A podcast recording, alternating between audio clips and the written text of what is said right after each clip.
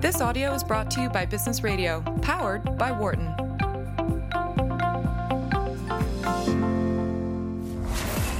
From the campus of the University of Pennsylvania Wharton School, this is Measured Thoughts on Business Radio, powered by the Wharton School. Here's your host, David Reibstein.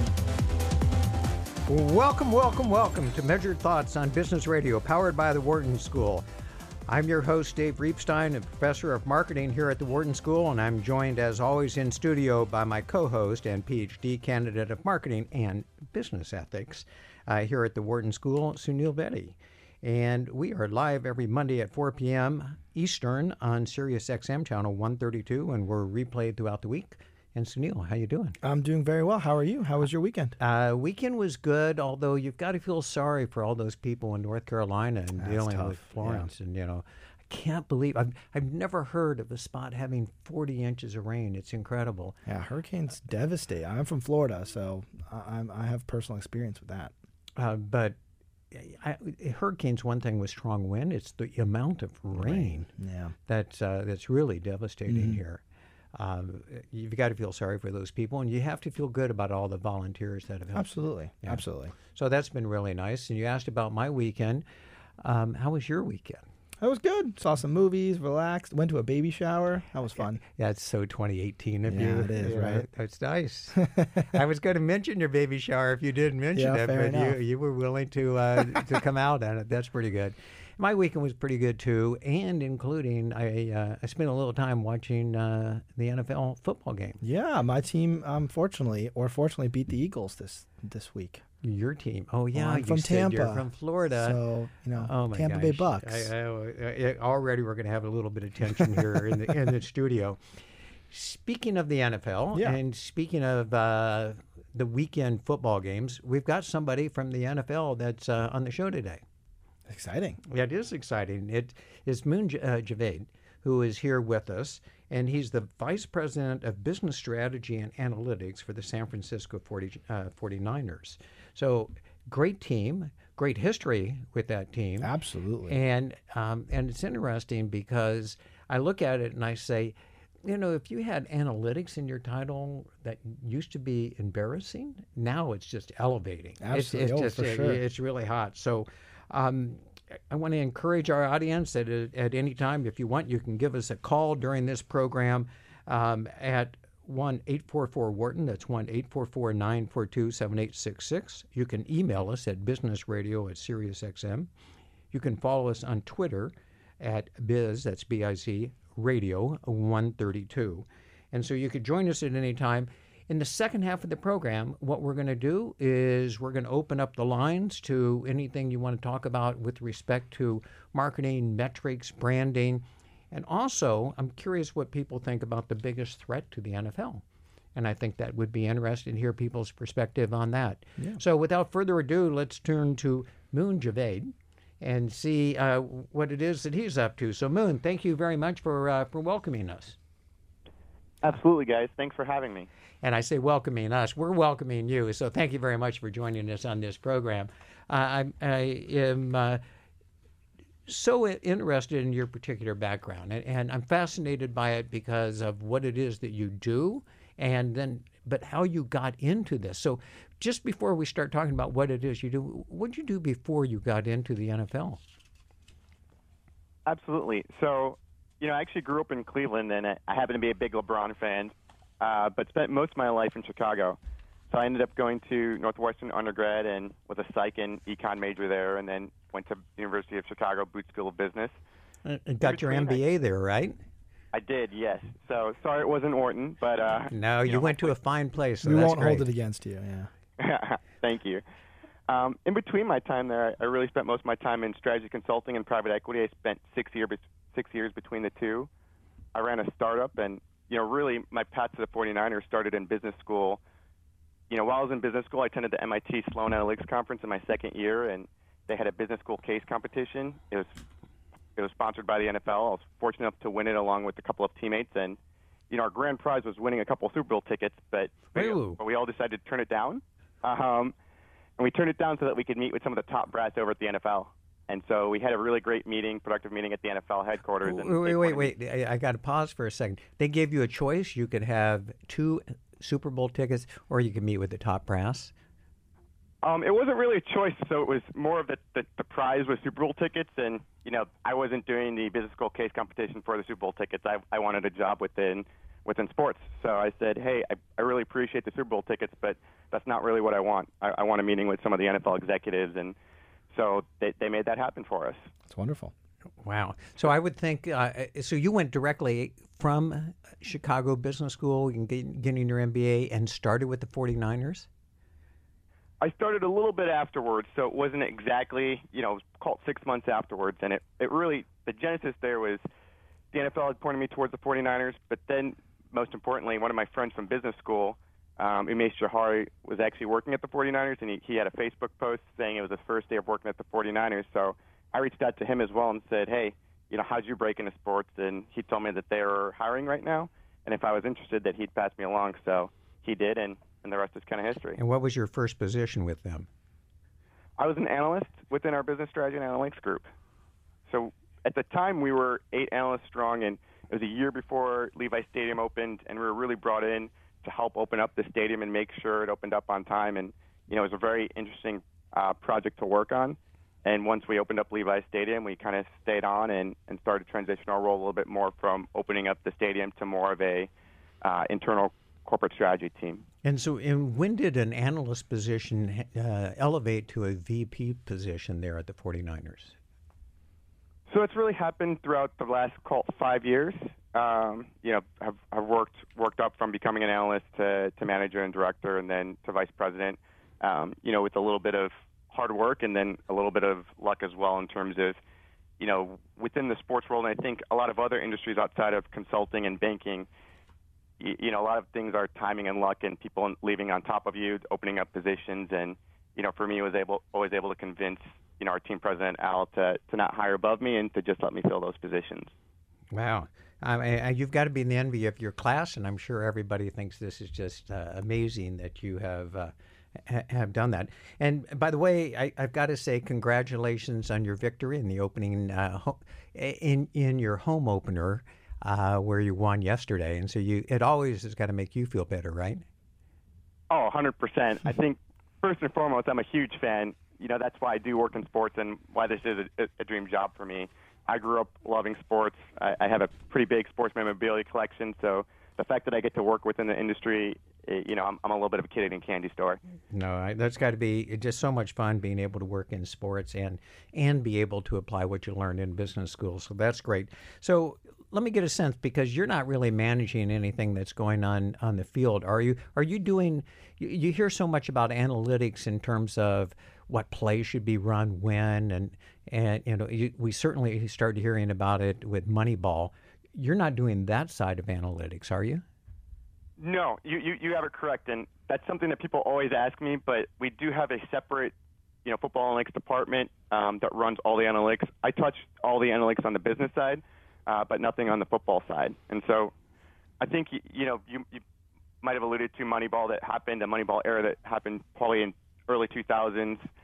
The, that effect on the business side really didn't happen until probably most recently within the last five, six, seven years. So when, when I was hired in as an analyst here at the 49ers, really only 25% of NFL teams had a single business strategy individual working within their organizations. If we fast forward today, five years later, there's been really strong growth, and I think it's well over two thirds of teams now have an individual, with most teams having on average two to three individuals. So we're seeing some really strong growth within business strategy within sports, and that's something that I'm, I'm very happy about as well. So you've been right at the forefront of all that. Why, why don't you tell us what exactly does that mean? What are you doing, uh, and, and what is it that you're responsible for? Absolutely. So I organize our department around four key initiatives or areas. The first would really be what I call your tried and true business intelligence, which is where we have our data warehouse, our CRM. We do things such as lead scoring, retention modeling. This is where we code in SQL or Python or R, and we put up great Tableau visualizations to help the rest of the organization make key decisions. Um, so that's one area. The second area would be we manage our concessions, retail, and restaurant. We do have a restaurant that's open 365 days a year with our James Beard Award winning partner. So it's managing all those different revenue streams and maximizing uh, the revenue efficiency and making sure the experiences are great there. The, the third area is we also work on our fan feedback. So surveys, focus groups, and Happy or Not are three big areas that we do it in. And if you're not familiar with Happy or Not, they're the kiosks that you might have seen in an airport with the two smiley faces, two frowny faces, where you can hit a button and highlight how your TSA pre-screening experience was or your restroom experience was. Right. And then the last area is what I would call expanding our brand.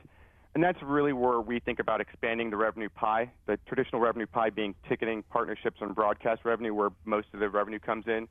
We work to expand that pie, and we do partnerships or acquisitions. So this October, we're announcing the launch of our 49ers Fit, which is our gym concept. And then we also have two sports medicine facilities. We've acquired the largest local high school sports show in the country. So different ways where we can expand or leverage our brand um, and can be value additive to other companies and at the same time help to generate some more revenue and profitability for us here at the Niners. Well, you threw curve at me that I wasn't expecting when you talked about the 49ers gym. Are, are, are you going into gym franchising or is it some exercises that you end up basically selling to existing gyms or what is the 49ers gym? Yeah, great question. So we've partnered with Mark Mastrov, um, who's one of the um, preeminent gym founders in the country, and so we've we've come together with a partnership where it's a joint venture with him, and we're actually launching a physical space. It's a gym that's located about 10 miles away from Levi Stadium, and it'll be open to open to the public just as a, just as a standard gym would be. So we're, we're coming in, you know, probably at the mid to high end price point where we'll have a great experience for our customers that are within there, and we've branded it out to look very slick with a lot of the 49ers um, themes and colors and images, and we look to have some of our um, some of our members down there as well to make it a pretty pretty cool experience for the for the gym members. So when you uh, start branching out and opening one of those in Chicago and in Philadelphia, are you going to use the the Bears and the Eagles as uh, as, as sort of the logo there, or are you going to stay with the 49ers strong? So if if there, there was to be a gym open up in Chicago. The Chicago Bears would be the ones to, to do that. So with the NFL, we can only control our marks within our registered area, which for us is Northern California, um, and you know specifically more the Bay Area, as long as the Raiders are here. So for us, we can open up within our geographic markets, but we cannot take that concept nationally. I'm a little bit surprised by that because I see, you know, the Steelers clubs in various different cities and uh, and Eagles, you know, things. But maybe that's all started by fans or, or by particular yes. bars and not done by yes. any of the. Is that right? Those are fan backer bars, absolutely. So you could franchise the uh, the 49ers gym and let some individual fan go ahead and start that somewhere. But I, I won't push that anymore. It, what, what I heard, by the way, is you talk some about the process of what it is that you're doing. But what I hear in terms of revenue that you're trying to generate it comes through tickets, it comes through sponsorship, and it comes through concessions. Is the the sort of things that generate immediate um, revenue, and I recognize that the brand has this overarching across all of them. Uh, so let's start with the tickets. What is it you do to try and learn about uh, how do we increase ticket sales? Absolutely. So everything that we like to do within our department would, would generally be a collaboration with the key stakeholders in our organization. So for that, we would be working very closely with our ticket operations team. And primarily, we work with them to work on a couple different pieces. One is dynamic ticket pricing. So we will help them and we'll make some recommendations on where we should price out our tickets. We do change our prices weekly, very comparable to what you might see with an airline model. What we're looking at there is fairly basic. We're looking at what's going on in the secondary market, understanding the trends that are there, looking at data from SeatGeek, StubHub, Ticketmaster, all the above, and really highlight, highlighting and understanding what's going on in the marketplace, and then making recommendations based off of what's going on there, and then our remaining supply that we have left. So, you know, leveraging our econ days, you know, simple supply and demand right there. Um, so let's make sure everyone understands that. I get it very clearly. This dynamic pricing is a, is a function of your capacity and your capacity utilization. So if the Patriots are coming into town, or I'd like to say the Eagles are coming into town, um, what it is that you would do is you would end up charging a higher price because you would forecast that this is airline lingo, a route that people are, are going to fill up very quickly. Um, versus if, and, and, excuse me, Buffalo or your hometown Cleveland is coming into town, you might start with lower prices. Is that right? Uh, yes, you have it exactly right, right, right on.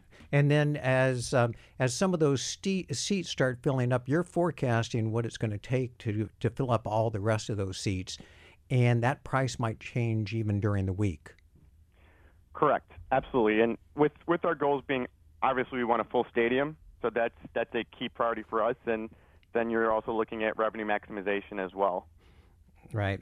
I, I will tell you, by the way, I was working on that with uh, with MLB uh, more than a decade uh, ago, and and really trying to uh, do the same thing with baseball. But delighted to hear that you guys are doing that as well. And and uh, any sense, by the way, of how much that has benefited in terms of total revenue for the 49ers? Um, yeah, it's been it's been quite a bit. We've done quite well. It's been something we've been proud of. I think something that I can can highlight is we've broken the NFL record for highest grossing regular season game a couple of times over the last couple of years. Um, so that's been a good sign or indication that what we're doing is is working. Um, but you know, really, I, I do want to emphasize that it is it is also a collaboration with our ticket operations team. So while we make the recommendations, they're they're the ones that also have that inherent base knowledge, and so it's the combination of the two that really work well together. And, and, and by the way, I'm just a little bit curious about the dynamics that happen within there. I, I, am I safe in saying that after a victory, that suddenly demand goes up and therefore prices go up? You you would you would you would hope so, yes. And I think in most cases that's it. It's probably not going to be an immediate, you know, as soon as the game ends, like at 4 p.m. yesterday, I didn't go check the market and, and immediately increase prices. Um, but yes, you know, and I think it probably takes more than a couple of wins before you can really start to get that pricing that before you start seeing the pricing reflect a little bit higher in the secondary market. Well, I, I, find it absolutely fascinating to see that you're doing that. Let me remind our audience that you're listening to Measured Thoughts on Sirius XM 132, business radio powered by the Wharton School. And we are currently speaking with Moon Javaid, who is the Vice President of Business Strategy and Analytics for the San Francisco 49ers. And you can give us a call at 1 844 Wharton. That's 1 844 942 7866. And you can certainly ask any question that you want of Moon, and you can even you know try Sunil and I and, see what, what sort of things you might have in your mind. Um, uh, let's move to trying to think about sponsorship and uh, and sponsorship and advertising that you have within the stadium. What is it you do to um, try and stimulate that, and, and what are the analytics that go into that? So honestly, on the partnership front, that's an area where I think most business strategy teams in sports they spend a lot of their time as well because it is very it's a, it's a lot of dollars there and there are a lot of strong analytics. Our, our partnership team here is very strong, and so it hasn't been a need for us as well. We're, we are a um, top team in terms of partnership revenue. So if I think about as a whole as a whole our corporate strategy and you know for our, for our department, if there's something that we're doing exceptionally well, I'd, I'd rather divert divert our time and resources from a business strategy department to focus on other departments. So I think over the next year, as we focus on more renewals, because we did a lot of five, ten year contracts and we're coming up on year five, it's where we'll start to see a little bit more on the analytics side there. Um, but, but honestly, not something that we've focused on too much to date. So, I, you know, actually, I did have a question about it. Maybe you'll say you're not the one who who uh, addresses this. I'm curious. Um, basically, how do you go about trying to prove to your sponsors that it, it's worthwhile for them to do? Well, I think that'd be more of an answer for a partnership team. But if I were to if I were to speak at a, at a high level, I think there's a couple of different things that we do. And so one is is really referencing the power of the NFL and the brand that the NFL brings, and how it can really affect um, an end user's purchases or decisions. And I know the NFL puts out a, a report for us every year where we can leverage some of those statistics in addition, then you also bring that same lens to the to the 49ers brand and what we can bring to the to the end customer as well, and changing customers' perceptions. I know that, you know, for example, are you more likely to buy a pair of Levi's jeans in the Bay Area now versus five years ago? Those huh. are things that we would look at. Then there's there's always reports that come out from Nielsen and and other agencies such as Repucom that look at your uh, the TV ad ad presence. So if we have our logo up in an area and it's on TV, what's the marketing dollar associated with that? So we also put, put together reports like that.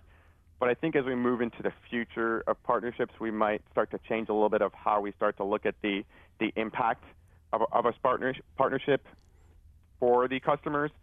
But I can't really speak to that yet because we haven't developed that strategy currently. Well, I'm dying to hear the answer to that. I'm asked that question all the time of, well, so if we're going to sponsor a team or sponsor a stadium, you know, it, it, comes at a huge cost, and I need to know what that value is. And so, yeah. it, you know, if, if you can get the answer to that, you're back on the air, and we'd love to hear you.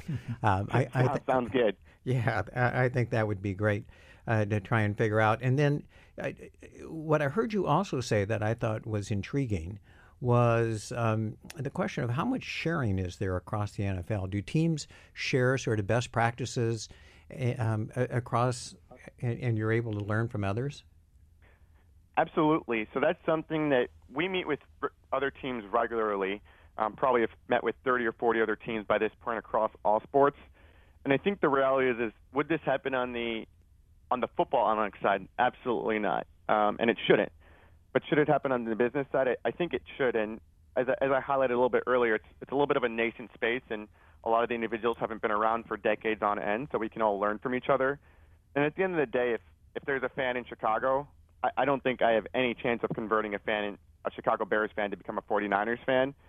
Um, so if they're not competitive to me, then then I sh- certainly am looking to help them out. Yeah, I would think there's plenty of opportunity to sort of share um, and actually, I'm curious whether or not I, am a big believer one should share worst practices also. So, do you hear some of that as well? Because I, I think other people that have tried things that have failed are good things for you to learn about uh, as well. Oh, absolutely, 100%. So, if, if a vendor, any vendor calls us and chats with us and highlights that they're working with another team, we always call that other team and ask and really try and get a, a real assessment for how they're performing. Um, another thing that you might find interesting as well is we at the 49ers did also launch what we called the 49ers Innovation and Business Strategy Conference. So this is a conference we had it, we've had it run two years, and um, effectively all, all of my peers across the industry are the ones that are the target market for this. It's a conference purely dedicated towards business strategy and sports. And we actually had a, a Wharton professor here this year speaking speaking for us, uh, Pete Fader. Oh yeah, so he was yeah he. Uh, we, we had the fortune of having him, and he did a great job talk, talking through customer centricity. Um, I really enjoyed his chat, but he does great work. So I'm glad to hear you had him there uh, doing that. And a lot of what it is he ends up talking about is he spends some time talking about getting that individual level data, and I assume that's talking yeah. about selling tickets and and and being able to look at um, fan attraction as well as fan retention. Yes. And um, and so have you had you been working with him previously? I had not been working with them previously. Um, you know, for a conference, I do like to have outside speakers coming from different industries, and I also do like an academic angle as well.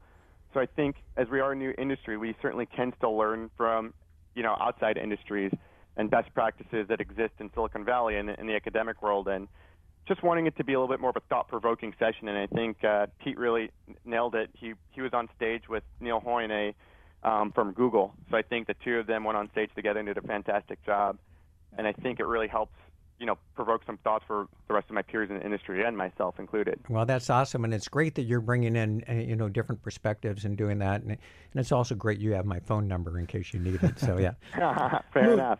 Moon, I mean, kind of drawing upon you know having Pete Fader there and having academics. You know, we believe in data. That data is king, and so I'd be kind of interested.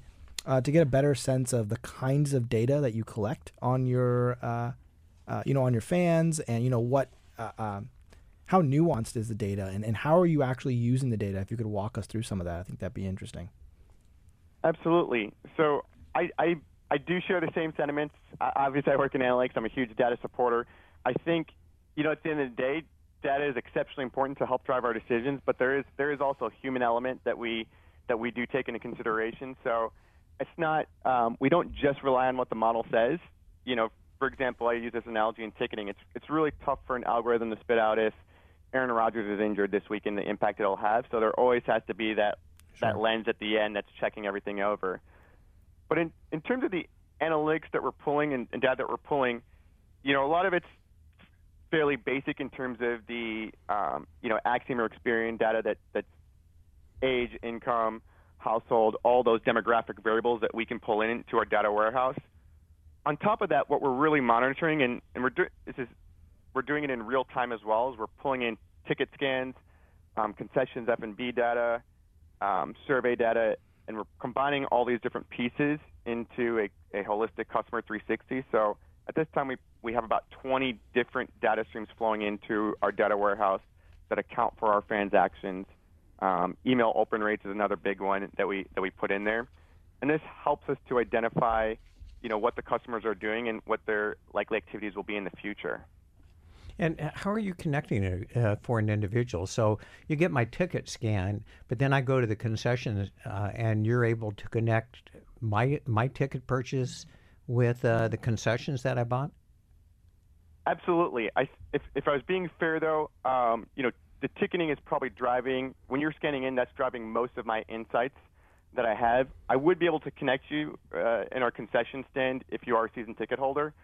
We have a SBL disc or a season ticket holder discount that we use, and in order to generate that 15% discount, you have to scan a QR code, which is an identifier, identifies you. Um, it's now in our micro system, and then that connects on the back end to our data warehouse as well. So we would be able to gather those insights but really, the ticketing scanning data is probably the largest driver for us in what we are leveraging right now. So, are you coming to our games or are you not? So, if you're a season ticket holder, are you coming to the games? Are you forwarding your ticket? Are you donating your ticket? Are you just not coming up? Are you putting on a secondary market? Um, these are the actions that we're most concerned about, and that helps us to understand, you know, how can we get our show rates up, and then B also really helps us understand the retention, the likelihood of retention for you as well. So I'm very curious. How do you how do you know if I'm uh, donating my ticket or giving it to uh, to Sunil? So all of our tickets are mobile tickets. So we've moved completely to our mobile apps, which means that you can no longer use a PDF. So if you have a ticket, you, you have an account with us, you would then forward your ticket to Sunil. Sunil will have to create an account in order to get into the stadium. So once he creates the account, I, I now have Sunil's information, and I can leverage that to, um, I'll put that into our data warehouse, and we'll know a little bit more about Sunil the next time he comes to our stadium. So I can't get in. I, I realize you're in California, but I can't get in the stadium if I don't if I don't have a smartphone. So we also, in addition to that, we do have a credential um, that's used. So if you're a season ticket holder, you are given a credential that will allow you access into our building as well. So instead of having a different ticket for every game, it's one credential that's used for the entire season. And and this was this is really a decision. It's it's across the NFL. So the NFL has moved to mobile only. So it, we're moving away from PDFs as a whole. Wow, that's that's intriguing. I like that. Um, so uh, I read somewhere it was an incredible statistic, and you got to tell me this is wrong, and I just read the wrong thing. That you had you go through three million uh, data. What was it? Data points. Data points uh, in, uh, day? Uh, uh, per day. Yeah, it's it's it's rows um, in our data warehouse, um, and that that is accurate. So it's the way that the data is structured uh, with with rows, but it's the number of people that we have within our database effectively, and then churning and updating their information daily. So we will hit the Acxiom and Experian data in real time to be able to update our information. And so you've got 3 million people in your database and you're tracking what emails they open, whether they come to the game. Um, you you recognize when I give my tickets to Sunil that the beer uh, sales go up versus when I'm there. uh, and and you get uh, you know all of that type of information, but you get it for sort of three million people. I mean, your stadium is not that big, so you, you're tracking a lot of people that aren't in the stadium. Yes, our social following is is is fairly large. Oh, talk about the social following and what it is you do, you know, uh, via social media. So our our social media is is run by uh, Meg Ryan on our team, and she does a fantastic job there. Really, from our perspective, I'm, I'm not really driving the strategy, but I am able to help her out and give her data that can help support her. So, looking at social campaigns that might be more effective, whether it's based off of um, the type of imagery that we use, or um, how we word things. So just looking at simple A/B tests that we we can do to increase the likelihood that a fan will click on a certain advertisement that we have within social media. Um, I think is probably the best way that we we help her out. But from a holistic strategy perspective, you know, not really quote unquote my area of expertise. I think uh, I could certainly point you to Meg Ryan, and maybe she can join you on the radio next time. Mm-hmm. So she's no longer acting, and she's just working for you. yeah. We have we, we have a Meg Ryan and we have a Joe fan. Uh, oh. which is which is awesome. That's great. Uh, I I love it. So, uh, what's what's sort of the next big challenges that you're going to be working on? Absolutely. I think there's three big initiatives for this year, and the, the first one is really what I would call uh, from the concession side. So we have recently transitioned our concessionaire, and, and this year we have launched what we call what we're calling Touchdown Terrace, and it's effectively we've taken our entire outer concourse, which was pretty much vacant real estate, and we've opened up a new concessions experience with local restaurants and local partnerships. So something that came out of our surveys and feedback that we had from our fans is they want a little bit more local flair. So we created a whole new experience for them on the outer concourse, and I actually just pulled up more numbers from um, from the game yesterday, which was when we launched, and we had an 86% satisfaction rate on it. So something that we're super, like that's a really strong mark to, for, for us. So the launch went pretty well. So we're very excited about that. I think the piece that you you might be most excited about is we just launched what we're also calling the executive huddle. So the executive huddle is a, effectively a digital boardroom that we created in, in partnership with SAP. So think of it as a control room where we are now actually in real time during a game pulling attendance, scanned parking data, concessions, retail, and it's helping us to identify where some challenges might be on a game day. So if I if I talk to you about a game day in particular, we have 10 game days a year. And on those 10 days, we bring in 3,500 employees that are managing 600 points of sales, 50 restrooms. Um, there's just a tremendous amount that, that's going on. And so while we, we don't want the fan to see any of the challenges or issues we have, um, certainly they come up. And how do we find those challenges as quickly and efficiently as possible and solve them? And I think this control room is going to be very helpful for us to bring down the resolution times on the issues that are happening around our stadium. You know, good a good example of a couple yesterday.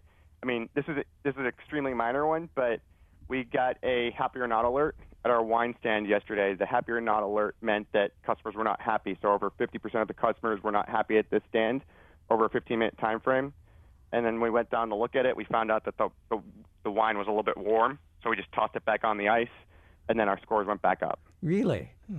Oh, that's, that's, cool. A, that's really cool. That's very cool. I, I, I, I, I like that a lot. Um, you said there were two you were going to give me. You might want to hear the other one. Um, so the other one was just just in the restrooms. So the sinks were broken in in the family restrooms, and so we got an alert that you know fans were unhappy at one of the restrooms, and we're able to come in and quickly quickly fix that issue too. So. That's great. A, a lot of this, a lot of what the the happy or not in the game time resolution, it's it's not moving mountains, but there's just all these small challenges that occur throughout you know our entire stadium on a game day, and it's it's challenging for for teams to stay on top of all of them because there's just so many employees that are coming in. A lot of them are temporary labor or individuals, or they're just getting trained for the absolute first time the morning of a game, half an hour before they're they're out on the floor, and then they're then they're out there representing you and your brand. And so for us, it's just the ability to find out the issue as quickly as possible and send someone over and, and get the issue resolved. Well, working on it real time, that's pretty amazing. And I, have got two more questions for you I'm going to try and squeeze in here. One, one of them is I'm, I'm trying to think about um, you set the all time record for one day revenue. Uh, what what was it you did that, that sort of accomplished that? Because I would think it, that requires the biggest stadium, and you don't have the biggest stadium. So what what happened? Well, I think there's a, a couple things that, that happen, and as, as I highlighted, you know, we we started business strategy department five five years ago, six years ago, and I think we're one of the early adopters. So we're one of the early adopters of moving with dynamic ticket pricing. So do I expect that record to be broken multiple times in the next five to ten years? Absolutely. As I think more teams start to roll out dynamic ticket pricing, I think that they will absolutely break that record. So I think I got a little bit of the first mover advantage by moving there quickly, um, but I, I will certainly take that. I think that there there's a couple things that we did, and the the first is you know, if I think about a whole season as a whole, let's say that an, a ticket is $100 per game, so it's a you know $1,000 because we have two preseason games for the season. Um, you know, I could now change whatever that share is across every game. So if it's a game such as the Dallas Cowboys, you know, I might take the share from $100 to $200 because I know that I can I, I'm going to sell out the tickets no matter what. So it's a, one, it's about effectively getting your base of tickets to be high for your season ticket holders. And then from there, um, you know, it's really maximizing maximizing as much as you possibly can on on the single game tickets. And for that, we we really are just looking at what's going on in the secondary market, with with my perspective that, um, you know, that's that's the true supply and demand for what the marketplace is. There's people that are selling tickets, there's people that are buying tickets, so I can understand what people are paying for on the secondary market. And I think historically, you know, and, and that and that that gives you lots of insight about what it is you should be doing with your prices. So I, I think that's fascinating. Hundred percent. You are yeah. doing great work. Congratulations on that, Moon. Thank you very much for joining us today. Uh, please do stay with us, everyone. We're going to need to take a, a, a short break. Uh, when we get back, we're going to take your calls on anything related to marketing, branding, and metrics, and what you think some of the biggest challenges might be to the NFL. So if you want to give us a call, you can call us at 1 844 Wharton. That's 1 844 942 7866. This is Business Radio powered by the Wharton School on Sirius XM 132. For more guest interviews, check out our Wharton Business Radio Highlights podcast on iTunes and Google Play.